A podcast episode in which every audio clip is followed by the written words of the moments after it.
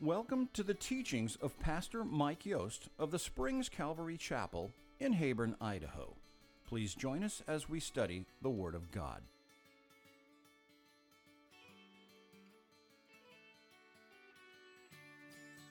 I'm excited for the message this morning. If you're looking through your Bible, it will be in, in Luke chapter 3. We're going to continue on where we left last week, so you can be turning to Luke chapter 3.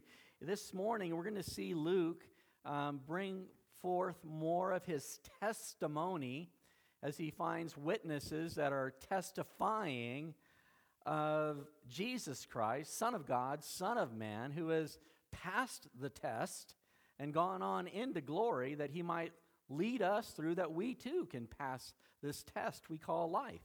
We saw uh, the angel Gabriel announce the birth of Christ. We saw um, Zacharias. We saw John the Baptist ch- testify to Jesus Christ, a witness. We saw last week in the baptism the Father, the Son, the Holy Spirit all give witness that this is Jesus the Christ, Son of God, Son of Man.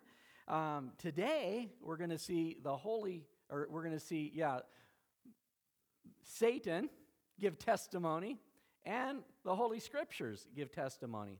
With all that being said, let's go ahead and uh, pray for the, the word and, and jump on in. Father God, we thank you as we come before your word, recognizing that it's alive, that, Lord, it accomplishes that which you send it forth. We pray, Lord, that our hearts are prepared this morning to receive your word, that it would take root, that it would grow and bear fruit in our lives.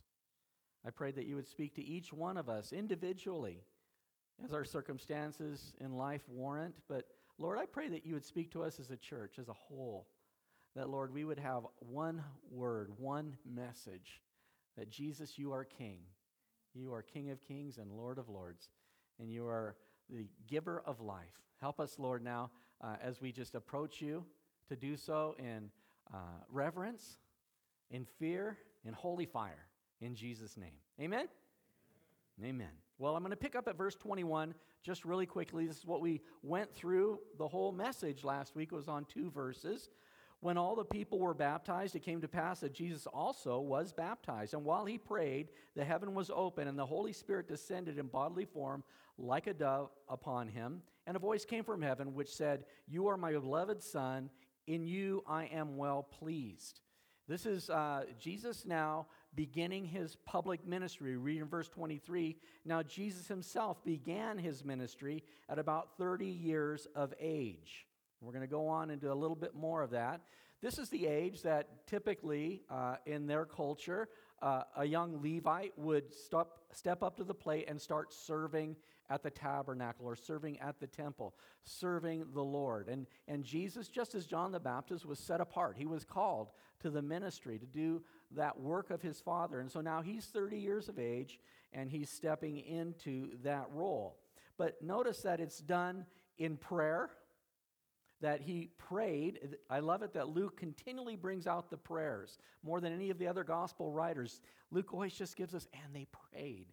And, and we see that it's through the power of prayer that God helps us go forward in this life. And, and, and he came forward not only in prayer, but in humility, that he submitted himself to John the Baptist.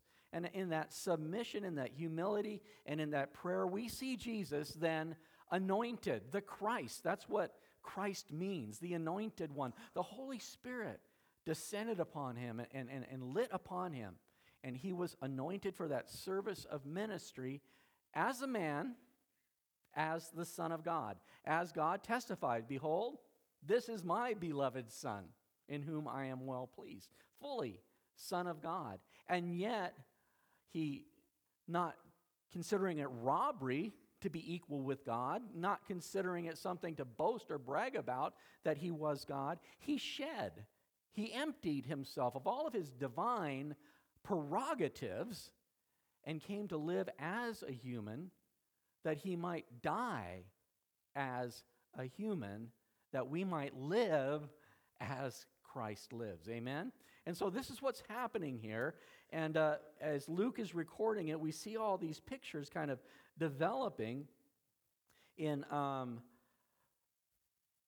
let's see. Okay, we'll go to verse 23. Jesus himself began his ministry at about 30 years of age, being, and there's a little parentheses often, as was supposed, the son of Joseph, the son of Heli. And then we go down through a genealogy listing all the ancestors of Jesus all the way back to Adam, even God, his father. In verse 38, the son of Enosh, the son of Seth, the son of Adam, the son of God. And so Luke now gives us his pedigree, his lineage, uh, his record of who he is. It's interesting to compare Luke's genealogy to the one that Matthew gave us in the opening uh, verses of the Gospel of Matthew. Matthew, very concerned with Jesus' Messiah, reporting the King of the Jews who is to come to be the deliverer of the people. And he wanted to make sure that he gave that royal pedigree. And so Matthew gives the genealogy beginning at Abraham, who the Jews considered their father, and then right away to David, their king, of whom Jesus would rule on the throne of David, and coming on down to Joseph, um, Jesus' uh, stepdad, if you will, the one that God tapped to help raise him, right? As God is his father. It's a different genealogy here in Luke. And remember, Luke is focused, he's a doctor, and he always brings about more physical aspects of Jesus, the person, the personhood of Jesus Christ, and he emphasizes his humanity. And so here we get a genealogy not based on royal pedigree, but just a bloodline that takes him all the way back to Adam and, in fact, God as his father. And so Luke is really emphasizing Son of Man, Son of God. This is the test that Jesus had to perform and, and pass in order to be our deliverer, in order to be our Savior. In Romans chapter 5, uh, we read in verse 8, but God demonstrates his own love towards us that while we were still sinners, Christ died for us. He came to die. Okay? Verse 12 of Romans 5 says, Therefore, just as through one man sin entered the world, speaking of Adam, through whom the curse and sin and death came into the world, just as through one man sin entered the world, and death through sin, and thus death spread to all man because all sinned. Jumping forward into Romans 5:18, therefore, as through one man's offense judgment came to all men, resulting in condemnation, even so through one man's righteous act the free gift came to all men, resulting in justification of life. This one man being Jesus Christ, Messiah, and his righteous act. Remember when he went to John the Baptist to get baptized, and John says, You got this wrong. You should be baptizing me, not this way around. And Jesus says, Permit it to be so that all righteousness might be fulfilled. We're going to do everything to a T. We're going to go according to the Word of God. We're going to fulfill everything. And so that one man's obedience may, will be made righteous. Verse 20 Moreover, the law entered that where the offense may abound, but where sin abounded, grace abounded much more, so that as sin reigned in death, even so grace might reign through the righteousness, through eternal life, through Jesus Christ our Lord. I like what. Uh, Paul writes to the church in Corinth in 1 Corinthians chapter 15, a chapter on the resurrection.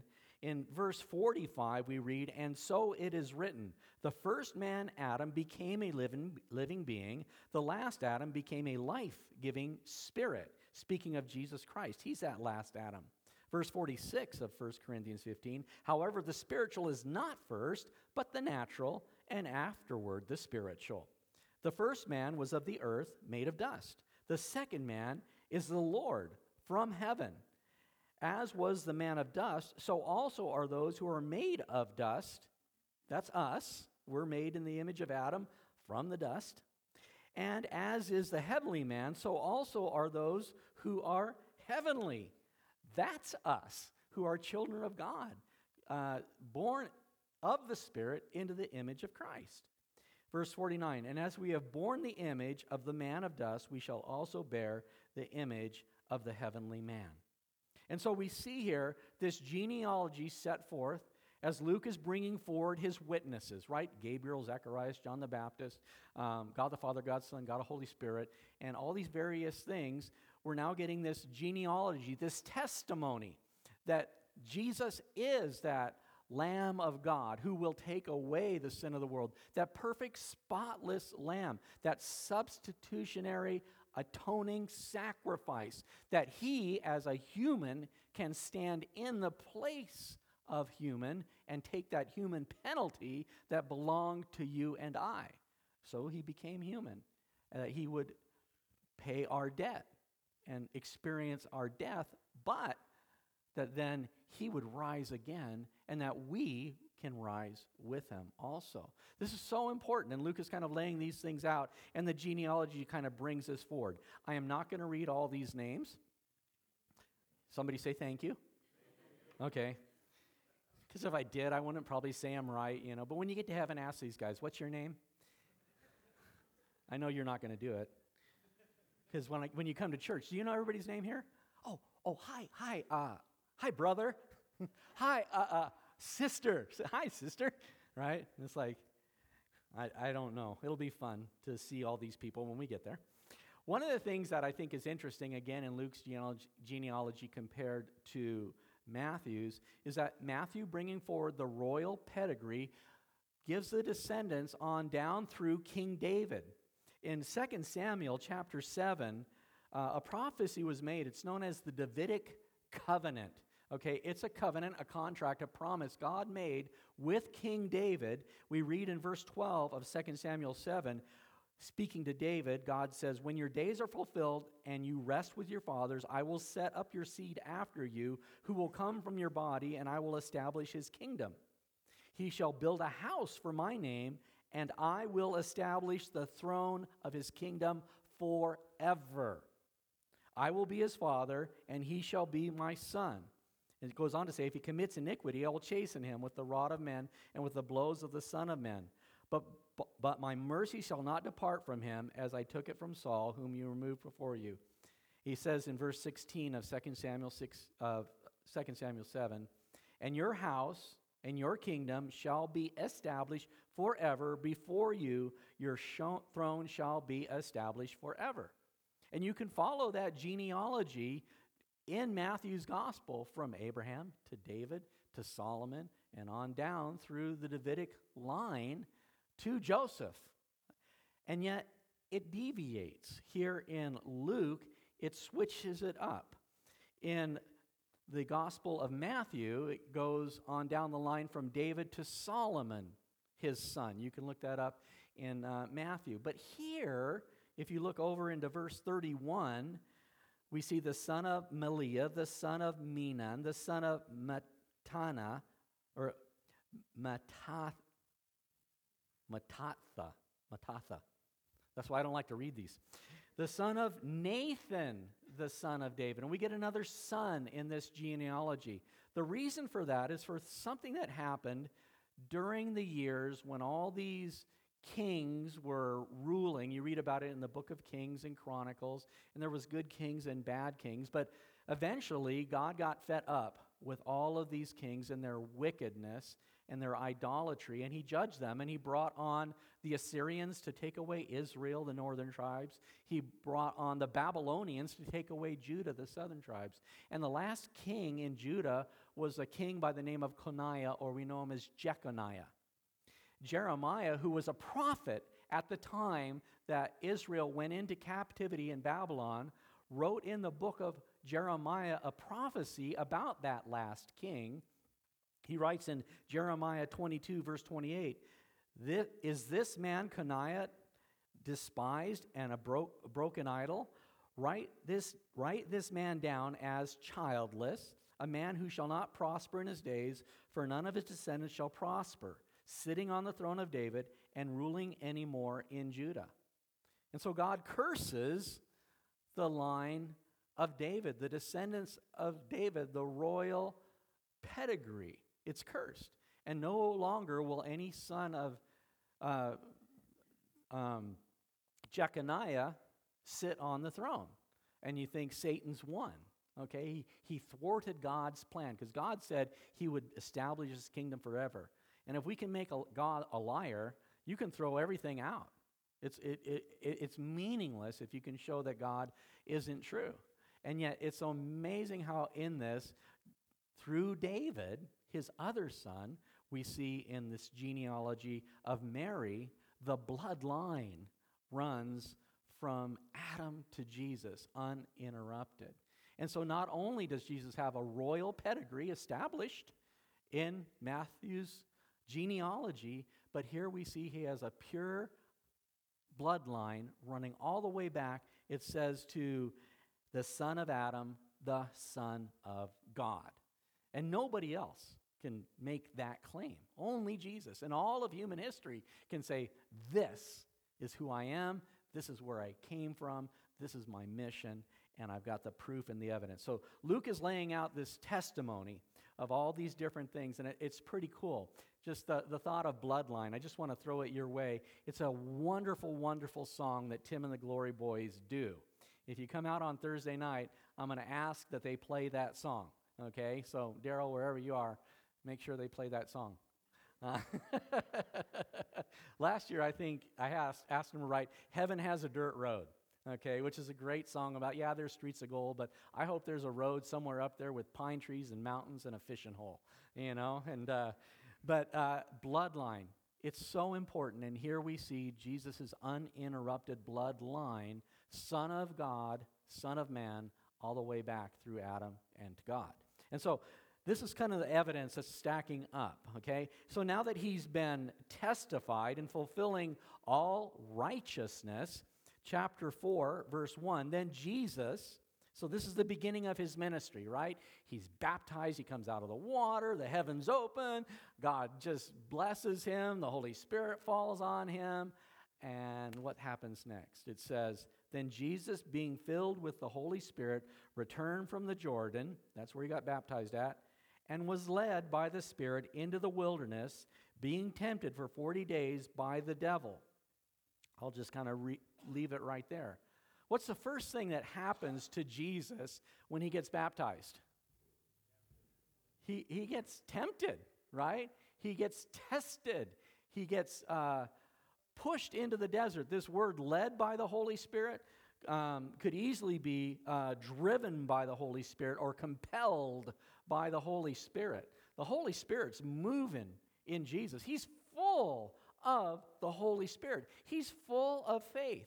Gary at our men's breakfast yesterday was sharing about men of faith, and he went through people like uh, Abraham and all these different guys, many of which had faith, but they also had failures. But what does a man of faith look like? It's a man who takes God at his word and steps forward in the Spirit trusting God. And Gary asked a question, which was a kind of heavy question. He said to each of us yesterday morning, Would you say that you are a man of faith? Church? Would you say that you are a woman of faith? Are we people of faith? You know, without faith, it's impossible to please God. We must believe that He is and that He's a rewarder of those who diligently seek Him. Are you diligently seeking God? Are, are you bearing in on that? Are you walking by faith? Are you filled with His Holy Spirit? And His Holy Spirit compels you and moves you.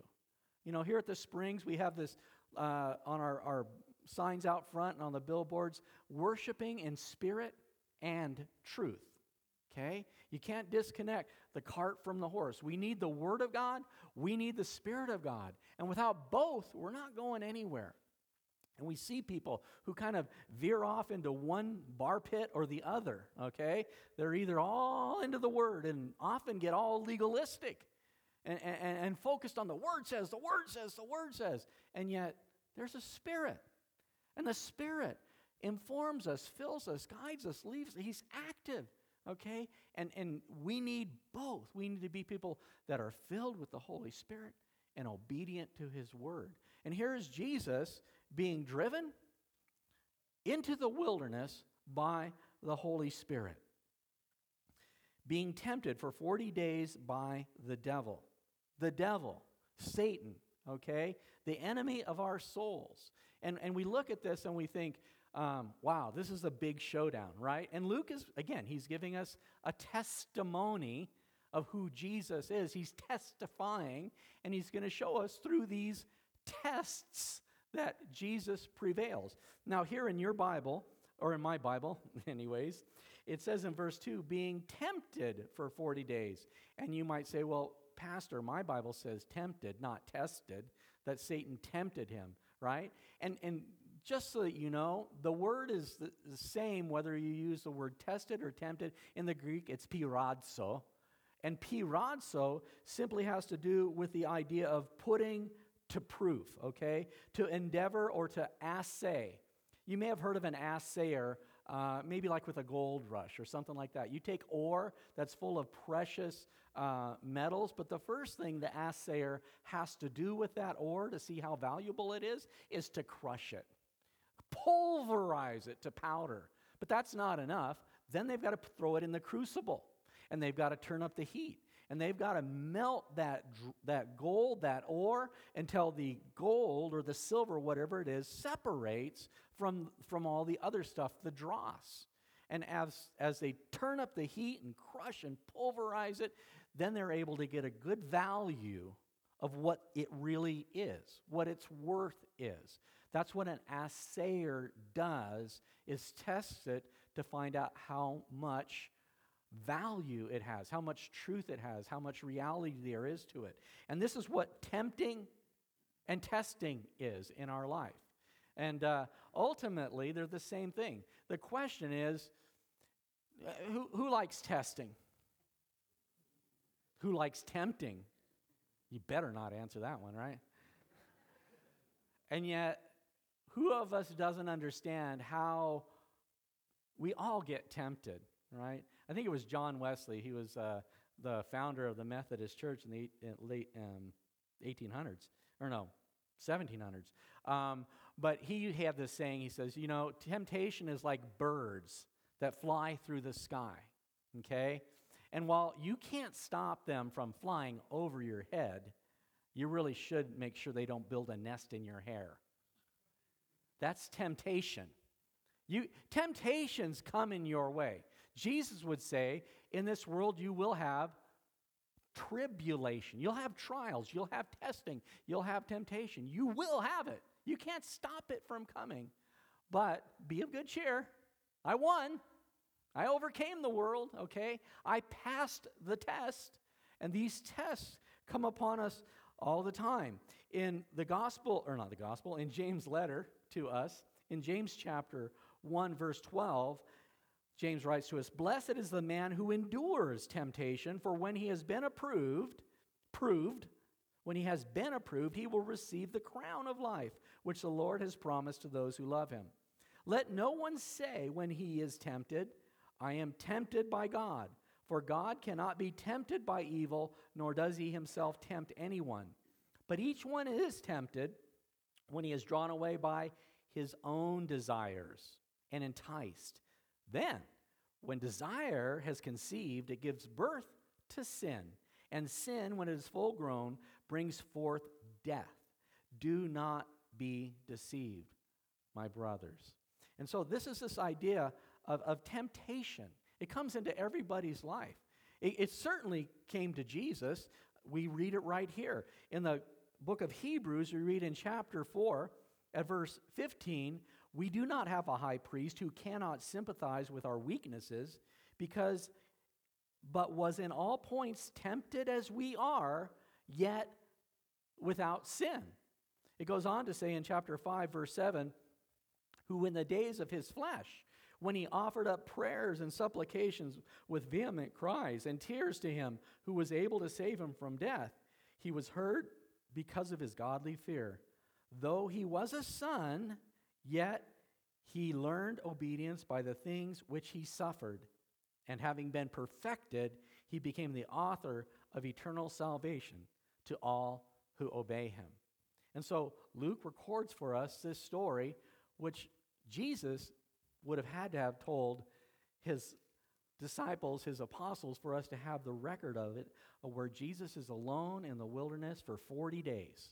Okay? 40 in the scripture, if you look at numbers, often certain numbers repeat in patterns, and you see them used throughout 40 days of rain, um, and, you know, with a, with the flooding of the earth. And there's a lot of 40s, and 40 is generally a number that's associated with testing, with trials, with God doing a work, um, proving, assaying, and bringing out that which is inside. And so Jesus is now led driven by the Spirit into the wilderness for 40 days by the devil. It shouldn't surprise us that the devil still can do things to us, even though we have confessed Jesus as our Lord. You know, we're sons of God, and you want to say, well, don't touch me, right? And yet, I'm in my um, daily devotions, I'm in the book of Job right now, right?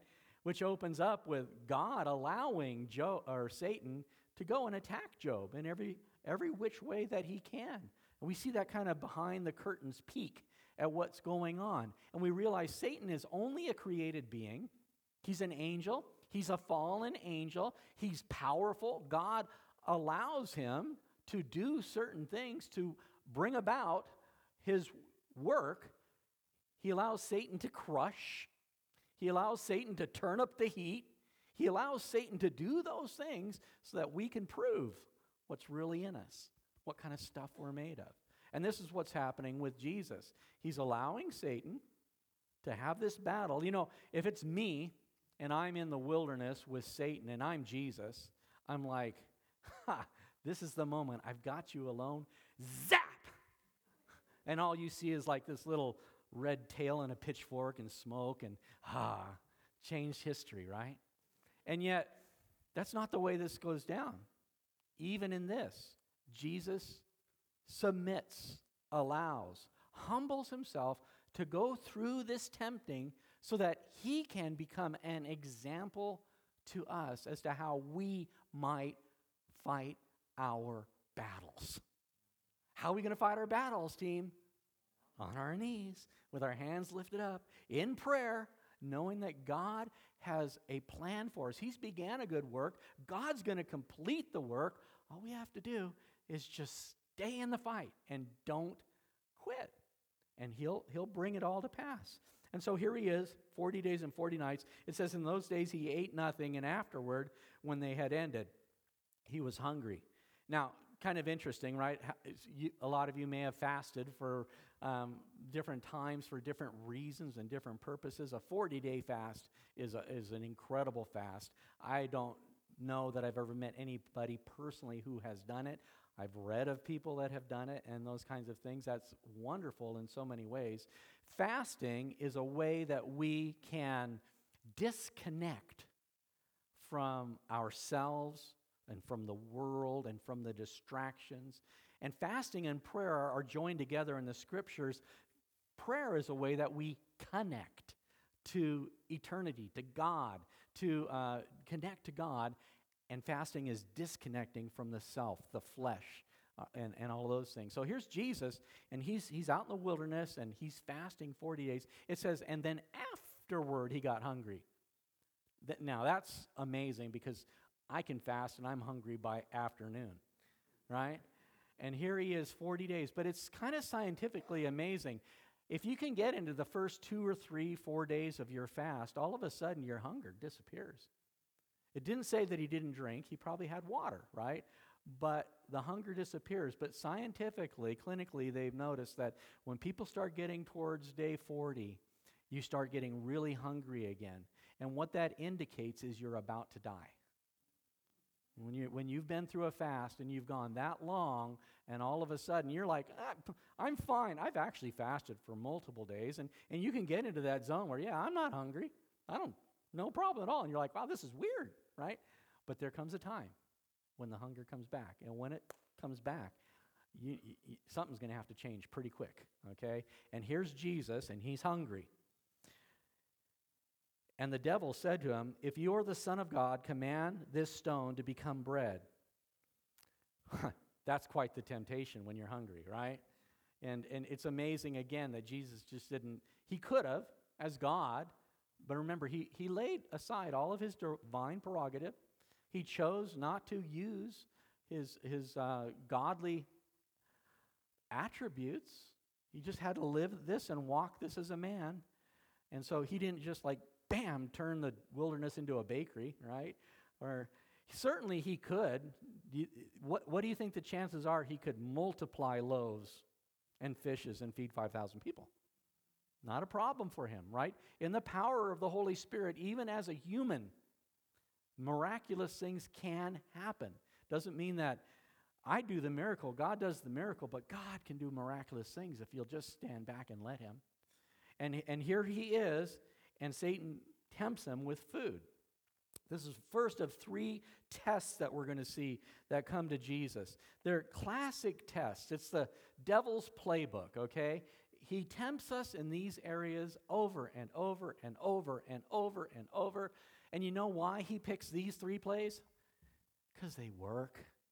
They work on all of us all the time. It doesn't matter if you've been walking with the Lord 50 years, He still uses the same plays and He still moves the ball and He still scores points on you because these, these work. In 1 John chapter 2, the Apostle John writes in verse 15 Do not love the world or the things of the world. If anyone loves the world, the love of the Father is not in him. For all that is in the world, and he, now he describes these three things, these worldly things the lust of the flesh, the lust of the eyes, and the pride of life, is not of the Father, but is of the world. And the world is passing away and the lust of it, but he who does the will of God abides forever. Now, Satan He's a created being, he's of the world. And the only place he can run are plays of the world the, the lust of the flesh, the lust of the eyes, the pride of life. In fact, that's how we see Satan open up in his attack on humanity. If you go back to Genesis chapter 3 in the Garden of Eden with Adam and Eve, as he comes to Eve and tempts Eve, tests Eve in the garden, he comes before her and, and tells her, You can eat of that tree in the middle of the garden that God told you not to eat of. And, and it says in verse 6 So when the woman saw that the tree was good for food, that's the lust of the flesh, mm, I'm hungry, that it was pleasant to the eyes, that's the lust of the eyes, wow. Shiny lure, right? It's like, wow, that's so cool looking. And desirable to make one wise, that's the pride of life. Yep, it's all me. I got this. Those three she also gave to her husband with her, and he ate. Satan keeps running the same plays lust of the flesh, lust of the eyes, pride of life. First play he runs against Jesus, lust of the flesh. Turn these rocks into bread, right? And just eat, and you'll be fine, right? Nope. Same, same plays he runs on you and I, on the flesh, right? He's always attacking us in our physical desires, our cravings, and, and those kinds of things. Um, but how does Jesus battle? How does Jesus fight his battle? Jesus answered him, saying, It is written. He quotes Scripture, he quotes the Word of God. The Word of God, which God says he uh, elevates even above his own name. God would put his Word on top of even um, knowing him as Yahweh God, Jesus God. Says, Look to my word. And this is the tool that Jesus uses. You know what the good news in that is? I got one. I've got his word. I've got this tool. I can fight with scripture. But one of the things you have to do is you have to know your word. You have to read your word. You have to study your word. And, and then you can be able to share his word. How many of you guys have ever been in a situation where you're witnessing to somebody or in some kind of place and all of a sudden a verse just comes into your head? Right? You weren't like, hmm, what verse would go good right now? You weren't doing that. All of a sudden, God just impresses upon you because you've stored up that word in your heart and it's there when you need it. And here's Jesus. Obviously, he knows the word, he wrote it, right? But he says, he quotes out of Deuteronomy chapter 8, verse 3 Man shall not live by bread alone, but by every word of God. And so, what he's saying here is there's more to life than bread. There's more to life than just feeding the flesh, satisfying our desires, right? Our, our primal lusts, okay? There's more to life than that. Satan, and you can't just tempt me with that. One of the things I always like to do when I get a quote out of the Old Testament is look at or look it up in the Old Testament and find it in context.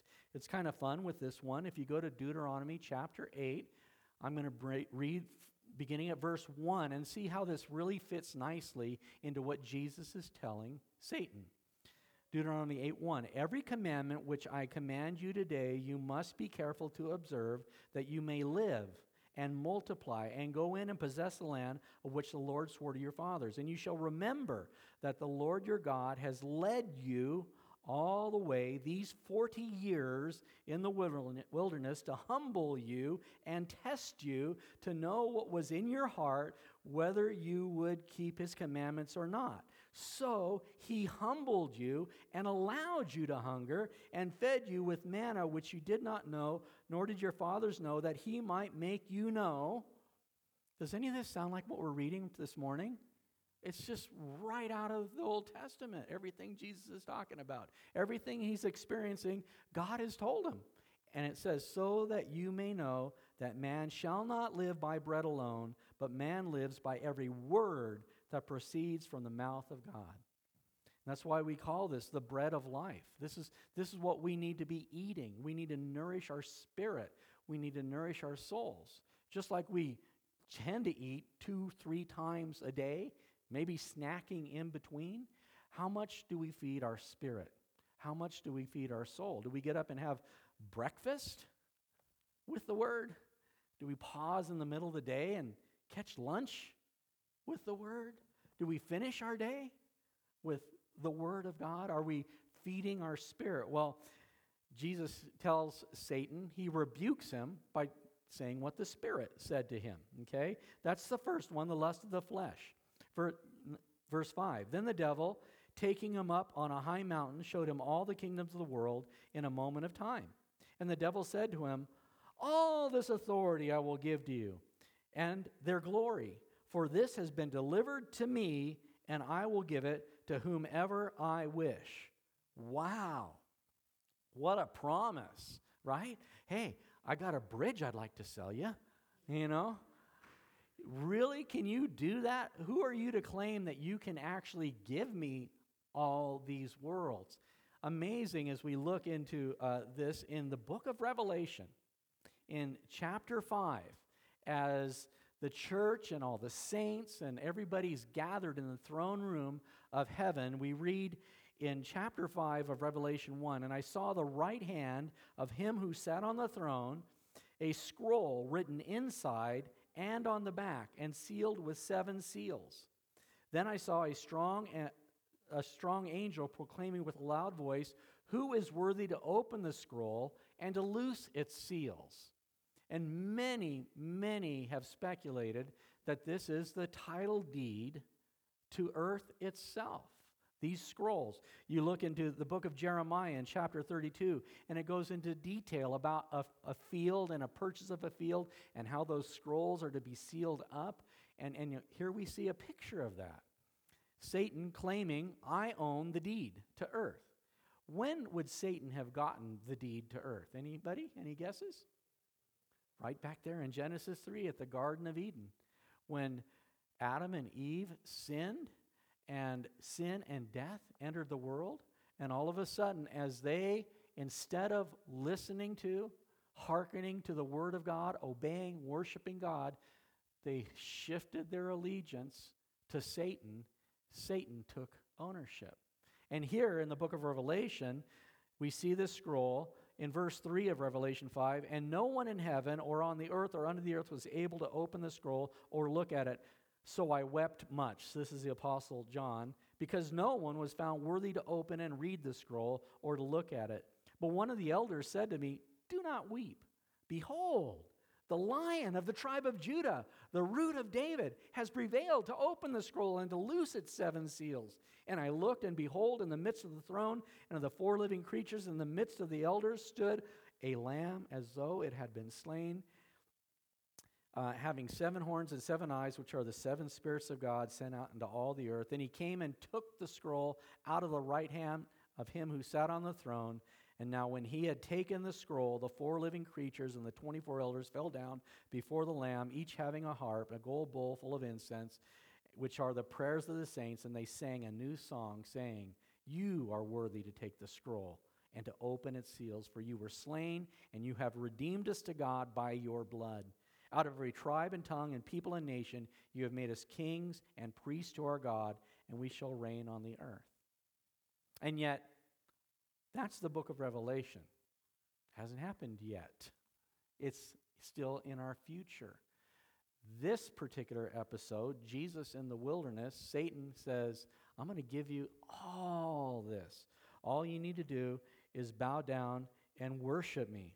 Okay? It says, The devil taking him up on a high mountain showed him all the kingdoms of the world in a moment of time. And the devil said to him, All this authority I will give you and their glory, for this has been delivered to me, and I give it to whomever I wish. Therefore, if you will worship before me, all will be yours. Yeah, if you just if you follow me, you can have your own planet. It's all yours. Just just do things the way I say. And yet what does God say? What does Jesus say? He says in verse 8, and Jesus answered and said to him, "Get behind me, Satan, for it is written, he quotes the scripture. It is written, You shall worship the Lord your God, and him only you shall serve. In Deuteronomy 6 and in Deuteronomy 10, we get these quotes. In Deuteronomy chapter 10, verses 20 and 21, we read, and this is speaking to God He is your praise, He is your God, who has done for you these great and awesome things which your eyes have seen. Your fathers went down to Egypt with 70 persons, and now the Lord God has multi- uh, I'm sorry, I've, I should have read verse 20. You shall fear the Lord your God, and you shall serve him, and to him you shall hold fast and take oaths in his name. He is your praise, he is your God, and he has done for you these great and awesome things which you have seen. Satan is trying to usurp the authority, the power of God. He's always wanted to be God. And if he can get Jesus to worship him, to bow down to him, then he can, he can make this happen. It says in verse 7 if you will worship before me, that word worship is proskuneo. And the reason I bring that up, kuneo in the Greek is, is a word for a little dog. And what it really connotates is a dog that would come and lick your toes. And that's what worship what Satan is asking, if you will just bow down to me, if you will kiss my feet, I'll give you all this. But you must worship me. And yet, we recognize that only one is worthy of worship. This is God Almighty, and Him alone shall you worship, Him alone shall you fear, and Him you shall serve. And uh, this is something that Satan seems to leave out. You do know that who you serve is who you worship. Who you worship is who you serve. Let me ask you, who are you serving? Are you serving yourself? Are you serving your creditors? Are you serving? Think of who you're serving and, and, and kind of work on that hierarchy of who gets the glory and who gets the preeminence in your life. Why do you do the things you do? Who are you doing them to? Who do you bow down to? Who do you serve? That will tell you who you worship. And this is Jesus' answer from the scripture again. Verse 9 Then he brought him to Jerusalem and set him on the pinnacle of the temple and said to him, If you are the Son of God, throw yourself down from here. I might notice that three times Satan keeps saying, If you are the Son of God. In the Greek, there's three different ways of interpreting the word if. It might mean if, but you really aren't. Or it might mean if and nobody knows. Or if it means if and it really is true. This is an if and it really is true. We often use the word since to express that. Since you are the Son of God, because Satan knows who he's dealing with. He knows he's Jesus, right? Even the demons know who he is and they tremble. So it's not a matter of if this might or might not happen or it couldn't happen. Satan is saying, You could do this because you are the Son of God. So he's really testing or tempting to see if he really is a, living as not only the Son of uh, God, Son of Man, but Son of God. So If you are the Son of God, throw yourself down from here. This uh, pinnacle in Jerusalem, Josephus, the historian, writes that it was the southwest corner of the temple, which would have been about 400 feet above the Kidron Valley at the time of Jesus. And so here he is standing on this pinnacle and saying, If you will worship me, um, well, I should keep going. For it is written, uh, throw yourself down. And, and then this is a fun one. And then what does Satan do? Quote scripture, right? Don't think that just because somebody's quoting scripture means that they're necessarily on your team, okay? We see it in politics all the time. How many people instantly become born again until the election's over and then they just live like heathens. And, and you're like, what was that all about, right? They're, they're doing what Satan does, they're, they're running his playbook. And so we get this quote out of Psalm 91, verses 11, 12. It says, He shall give his angels charge over you to keep you, verse 11, and in their hands they shall bear you up, lest you dash your foot against a stone. So, what he's basically te- tempting him, testing him here, is in the pride of life. Since you are the Son of God, jump off the temple. He'll send the angels, you won't even bruise your toe. It's not going to hurt you in the least. Just go for it, right? And, and and what does Jesus answer? Uh, Jesus answered and said, It has been said, You shall not tempt the Lord your God. Okay? And in this case, that idea of tempt is more like we think, more than test. It's trying to somehow get God to fall short, to, to prove that God isn't true. And so uh, Satan quotes this. I think it's interesting out of Psalm 91. Again, you go to the Old Testament, look up these verses. And in Psalm 91, we just quoted verses 10 and 11, uh, um, 11 and 12. But if you go back up to Psalm 91, verse 9, it says, Because you have made the Lord, who is my refuge, even the Most High, your dwelling place, no evil shall befall you. What did Satan leave out of his quote of the Old Testament. You're going to have to make the Lord, the Most High, your dwelling place, okay? Not Satan, not the devil. You're going to have to pick to choose. Who are you going to serve? Who are you going to live with? Because you have made the Lord, who is my refuge, even the Most High, your dwelling place, no evil shall befall you, nor plague come near you or your dwelling. For he shall give his angels charge over you to keep you in all your ways. In their hands they shall bear you up, lest you dash your foot against a stone. And so, again, Satan has all these tactics, but it's the lust of the flesh. Man, I'm hungry. Turn it to turn the stones to bread. Or pride of life. Look at all those kingdoms, all those empires. They're all yours. Or pride of life. Wow, I, am really something. I, I, am going to live forever. I'm an eternal being. I don't have to worry about all these things. They're all the same sins that we find ourselves falling into, caving into. And yet, in each one of these, how does Jesus show us the way? It is written. It is written. It is written. What do we see in Jesus here? We see somebody who prays, somebody who's humble, somebody who is filled with the Holy Spirit, somebody who's walking by faith, somebody who knows his word, and somebody who, as a man, defeats Satan simply by quoting his word and walking out, living in spirit and in truth. It's, it's a beautiful picture for us. And it says in verse 13 Now, when the devil had ended every temptation, he departed from him until an opportune time. Worship team, come on up. Until an opportune time. Did you catch that? That means he's coming again. He's not going to quit, right?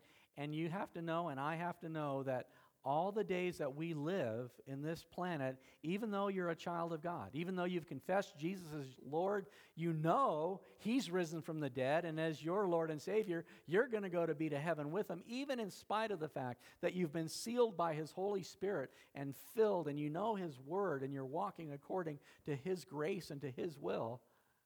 The enemy is going to continually bring attacks right? It's going to come on you, it's going to come on the church, it's going to come on our community, our nation. Satan's not going to give up. Jesus would say, In this world, you will have tribulation. It's a given. But be of good cheer. I have overcome the world. We wrestle not against flesh and blood, right? But against principalities and powers and the rulers of wickedness of this dark age, against heavenly uh, against dark powers in the heavenly places, right? And we have to understand where the battle lies. But our weapons that we fight with, they're powerful for pulling down all these arguments that exalt themselves against God. Okay? And as we walk forward as Christians, living beautifully in a dark world, the world will look on us and go, What do you got that I don't have? Why do you have hope? Why are you happy? Don't you read the news? Don't you know what's going on in the world? Everything is just falling apart. And you say, Oh no. I've read the Word, I have the Spirit. Everything is falling together, just like God said it would. And we are closer every day to heaven. Amen?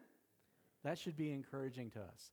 Father God, I pray that as we go through this week, that you would give us just your anointing to be witnesses to you, to live beautifully, to be filled with joy and peace and hope, kindness and gentleness, patience and long suffering, godliness. Help us, Lord, to be a reflection of who you are in these dark ages, that more people would come to know what we know, that you live. And because you live, we live. Help us, Lord, to live a beautiful life in this community. I pray, Lord, over this week. I pray, Lord, over the uh, concert coming up in the town square. I pray that you'd fill that place. And I pray, Lord, for the ladies' retreat this weekend, that you would just really do a work in those hearts, Lord, and uh, just give them your special touch. Lord Jesus, until we come together again, we ask that you would just uh, be our guide in Jesus' name. Amen. Thanks for joining us today. To learn more about the Springs Calvary Chapel, please visit our website at www.thespringscalvarychapel.org. Join us in person at the Springs in Heyburn, Idaho, or here on the podcast as we worship together in spirit and in truth.